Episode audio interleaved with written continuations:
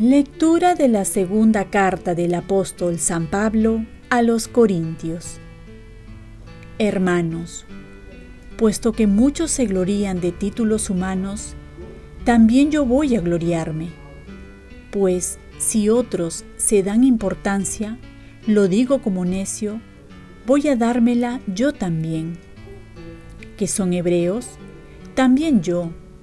Que son israelitas, también yo que son descendientes de Abraham, también yo, que son siervos de Cristo, voy a decir un disparate, yo mucho más, más en fatigas, más en cárceles, muchísimo más en palizas, frecuentemente en peligros de muerte.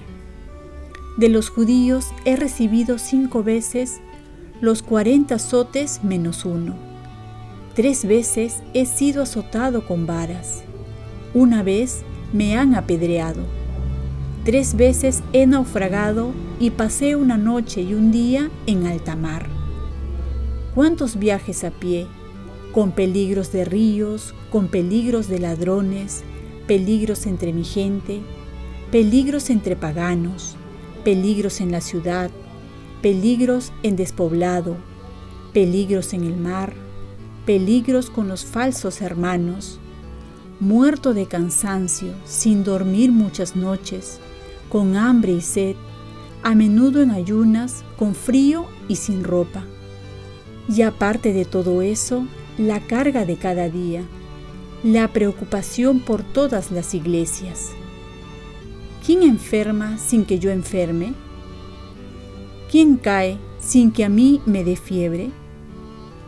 Si hay que gloriarse, me gloriaré de lo que muestra mi debilidad.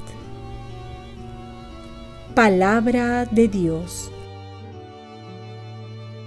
Salmo responsorial.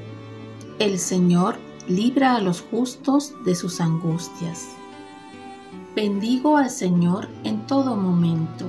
Su alabanza está siempre en mi boca. Mi alma se gloría en el Señor que los humildes lo escuchen y se alegren. El Señor libra a los justos de sus angustias. Proclamen conmigo la grandeza del Señor.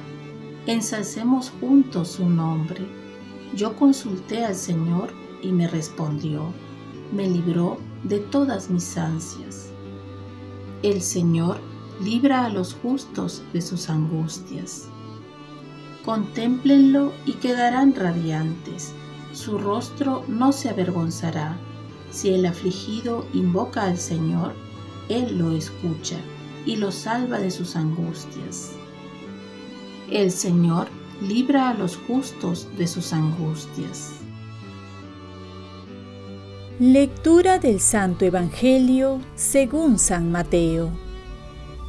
En aquel tiempo Jesús dijo a sus discípulos, No acumulen tesoros en la tierra, donde la polilla y la herrumbe los corroen, y donde los ladrones perforan las paredes y roban. Acumulen en cambio tesoros en el cielo, donde no hay polilla ni herrumbe que los corroen, ni ladrones que perforen y roben. Porque donde está tu tesoro, allí estará también tu corazón. La lámpara del cuerpo es el ojo. Si tu ojo está sano, tu cuerpo entero tendrá luz. Si tu ojo está enfermo, tu cuerpo entero estará a oscuras.